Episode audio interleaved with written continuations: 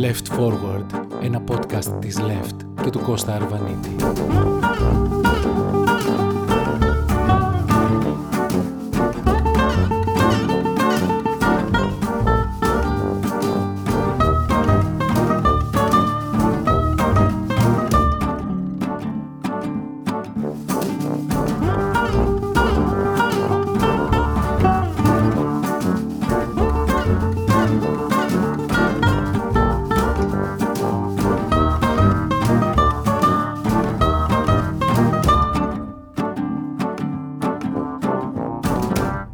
Χαιρετώ σας.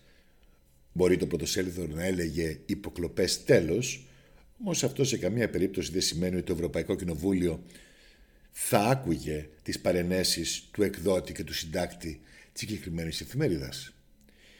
Οι υποκλοπές είναι κυρίαρχο θέμα στο Ευρωπαϊκό Κοινοβούλιο, καθώς από μέρα σε μέρα η Επιτροπή Πέγκα έρχεται στην Ελλάδα ως εξεταστική επιτροπή. Να πάρουμε όμως τα πράγματα από την αρχή. Πολλοί ένιωσαν το σκάνδαλο των υποκλοπών να ξεκινά με την υπόθεση Ανδρουλάκη και την αποκάλυψη της παγίδευσης του τηλεφώνου του Προέδρου του Πασόκ Κινάλ όσο ήταν υποψήφιος για την ηγεσία του κόμματος. Η αλήθεια όμως είναι πως το σκάνδαλο άρχισε με την παρακολούθηση ενός Έλληνα δημοσιογράφου, ενός έγκυρου καταξιωμένου δημοσιογράφου. Το σκάνδαλο των υποκλοπών άρχισε με την υπόθεση Κουκάκη τον Αύγουστο του 2020.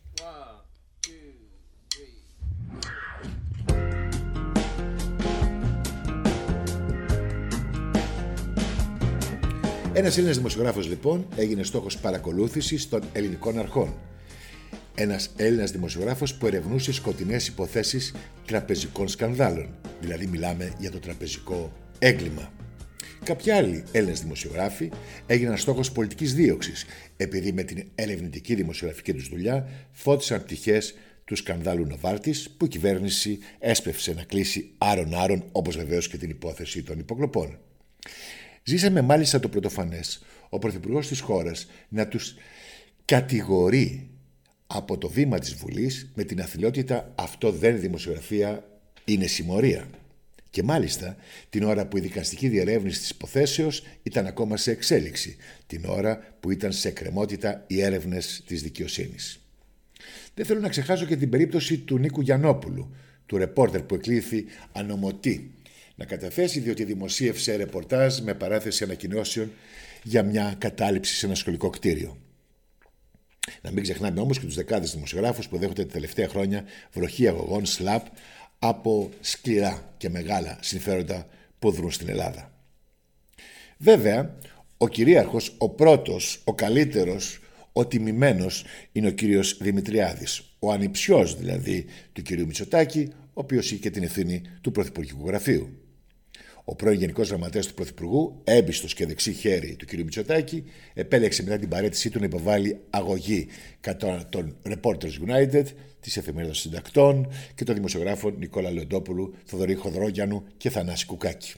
Εντάξει, ο κ. Δημητριάδης ζητά περίπου 500.000 ευρώ για τα αποκαλυπτικά ρεπορτάζ που έκαναν σχετικά με το Predator, την Ιντελέξα και το νήμα που το συνδέει με τις εταιρείες που εμπορεύονται με το κακόβουλο λογισμικό. Να σημειώσω ότι δεν εκλήθηκε ο κ. Δημητριάδης από την αρμόδια επιτροπή της Βουλής, θα κληθεί όμως φυσικά από την αρμόδια επιτροπή του Ευρωπαϊκού Κοινοβουλίου. Σε όλα αυτά και άλλα τόσα έρχεται να προσθεθεί το σκοτάδι στις έρευνες για τη δολοφονία του Γιώργου Καραϊβάς. Η κυβέρνηση στέκεται αμήχανη μπροστά σε ένα έγκλημα με θύμα έναν επαγγελματία της ενημέρωσης και ομολογεί ενοχικά την αδυναμία των διοικητικών αρχών να διερευνήσουν αποτελεσματικά την υπόθεση και τις τυχόν σκοτεινές πτυχές της.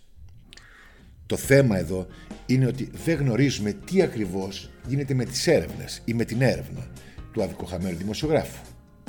Κάπως έτσι η Ελλάδα ξεφεύγει πολύ από το μέσο όρο και πλασάρεται στις πρώτες θέσεις των κρατών μελών της Ευρωπαϊκής Ένωσης με σοβαρά προβλήματα σε ό,τι αφορά την ασφάλεια των δημοσιογράφων και την ποιότητα της ενημέρωσης. 108.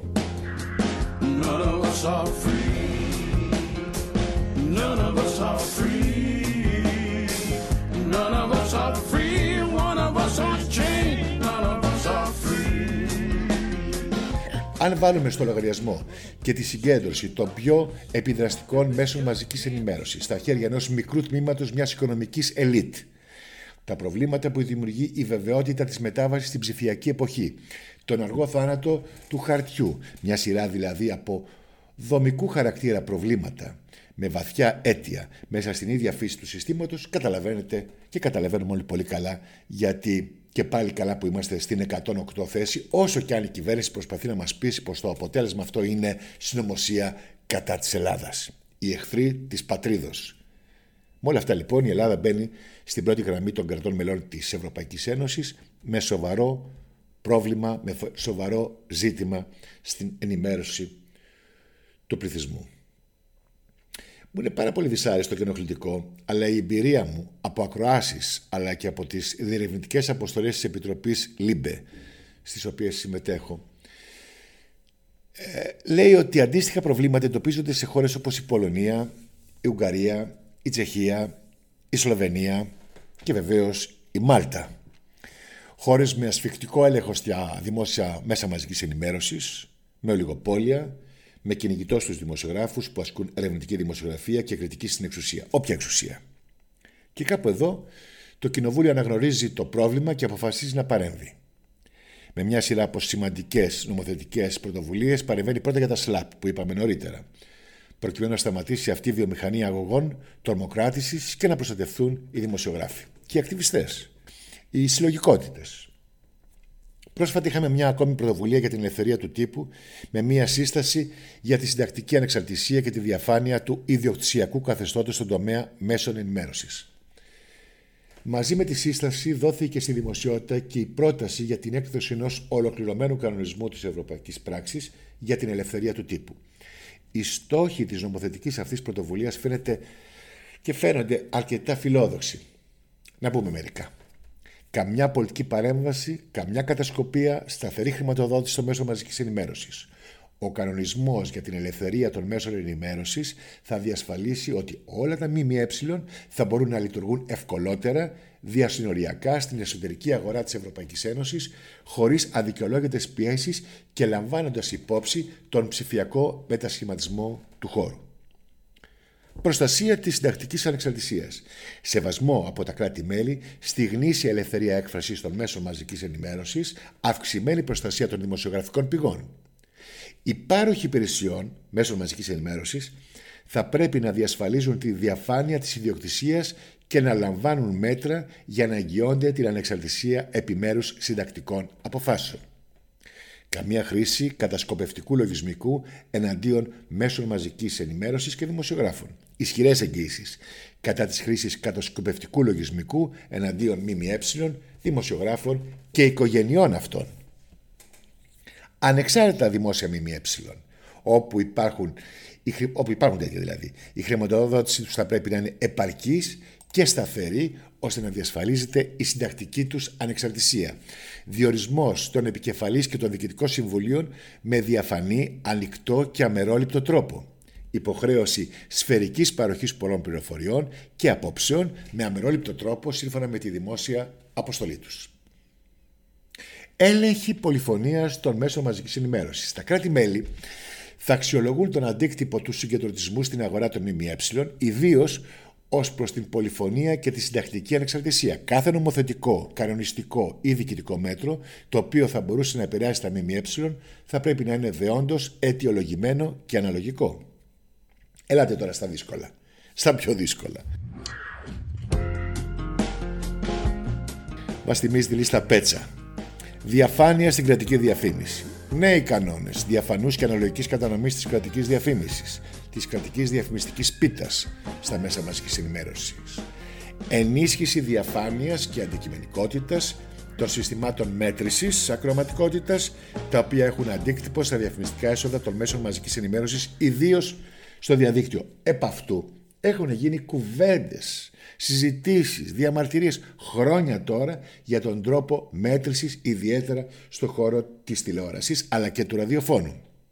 Οι εξουσίες και στην Ελλάδα έκαναν ότι δεν ακούν αυτή την ιστορία που παίζει καθοριστικό ρόλο στο να υπάρχουν μίντια και να μην υπάρχουν μίντια. Να υπάρχουν ραδιόφωνα και να μην υπάρχουν ραδιόφωνα, αφού η διαφημιστική πίτα είναι αυτή που καθορίζει τη βιωσιμότητά τους και μέσα από αυτό βεβαίως να υπάρχουν παραγωγοί που μπορούν και που τους απαγορεύεται εμέσως λόγω της μέτρησης και βεβαίως του διαφημιστικού χρόνου να μην υπάρχουν και να χαθούν.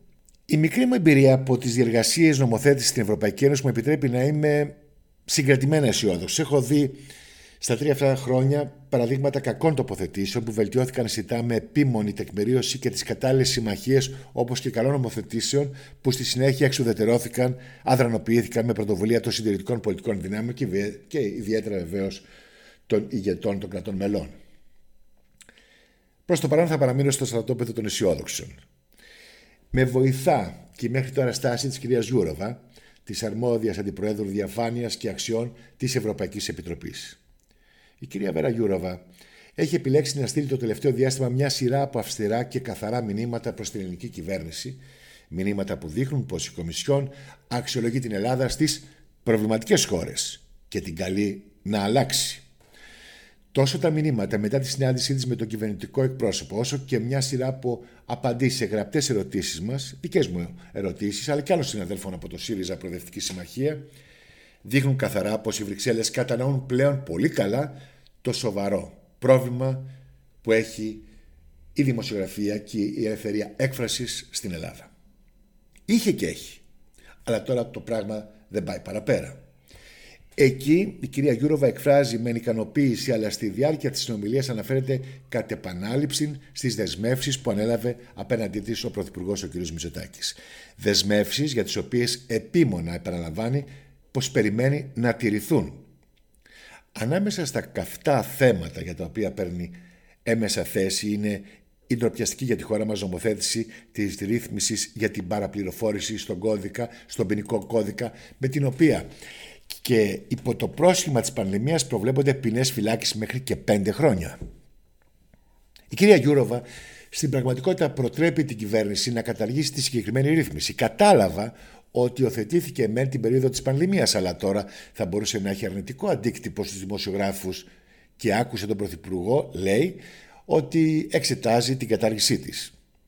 Πρόσεξα πολύ καλά τα καθαρά της λόγια.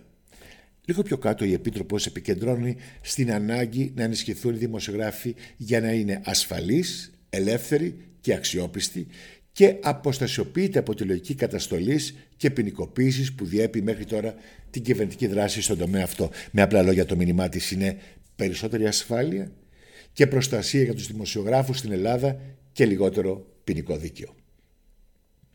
Η ευχή οδηγία που απευθύνει η Γιούροβα, η Task Force ε, Γαλαμάτη, να έχει αποτέλεσμα σε ένα λογικό χρονικό πλαίσιο σίγουρα δεν είναι τυχαία καθώς μήνες μετά την συγκρότησή της, ουδείς είναι σε θέση να γνωρίζει πόσες φορές έχει συνεδριάσει και σε ποιο στάδιο βρίσκεται η επεξεργασία της ή οι επεξεργασίες της. Η αντιπρόεδρος της Κομισιόν, με κομψή γλώσσα αλλά και πολύ καθαρό και αυστηρό λόγο, καταρρύπτει την κυβερνητική απόπειρα να μετατραπεί η επίσκεψή της στην Αθήνα σε μια άσκηση δημοσίων σχέσεων της κυβέρνησης Μητσοτάκη με την Ευρωπαϊκή Επιτροπή. Και νομίζω ότι υπάρχουν και στέλνει αυστηρές προειδοποιήσει στον ίδιο τον Πρωθυπουργό πως είναι μεν ικανοποιημένη αλλά παραμένει σαφή, περιμένει σαφή αποτελέσματα των δεσμεύσεων που ο συνομιλητής της έχει αναλάβει και μάλιστα σε λογικό χρόνο. Συμπερασματικά, έχουμε από πλευράς Ευρωπαϊκής Ένωσης μια νομοθετική πρωτοβουλία σε θετική κατεύθυνση. Έχουμε μια σειρά από χώρες και δυστυχώς ανάμεσά τους και η χώρα μας στο στόχαστρο. Και ακόμη έχουμε μια σειρά από καθαρά μηνύματα για τα ζητήματα που πρέπει να επιληθούν. Το πρόβλημα που είναι υπαρκτό και σοβαρό, ακόμη και αν δεν αφορά μόνο τη χώρα μας, είναι πλέον αντιληπτό. Η πολιτική βούληση φαίνεται πως υπάρχει για να νομοθετηθούν κάποιες διασφαλίσεις που θα κάνουν το επάγγελμα του δημοσιογράφου πιο ασφαλές και την ενημέρωση και πάλι πραγματικά πολυφωνική. Θα μου επιτρέψετε να είμαι από τη μία αισιόδοξο μπροστά σε μια σημαντική πολιτική μάχη που θα δώσουμε κατά τη συζήτηση αυτών των νομοθετικών πρωτοβουλειών. Θα μου επιτρέψετε όμως ταυτόχρονα να διατηρώ σοβαρές επιφυλάξεις γνωρίζοντας πολύ καλά το ρόλο που παίζουν το ρόλο που παίζουν στην ε, Ευρώπη οι συντηρητικές πολιτικές δυνάμεις, η δεξιά και η ακροδεξιά, η δεξιά και η σύμμαχή τους δηλαδή. Θα τα πούμε πάλι σύντομα. Θα σας δώσουμε και άλλες πληροφορίες για το τι συμβαίνει σε αυτή τη μάχη της ελευθερίας, της δημοκρατίας και φυσικά της ενημέρωσης. None of us are free, one of us is chained, none of us are free.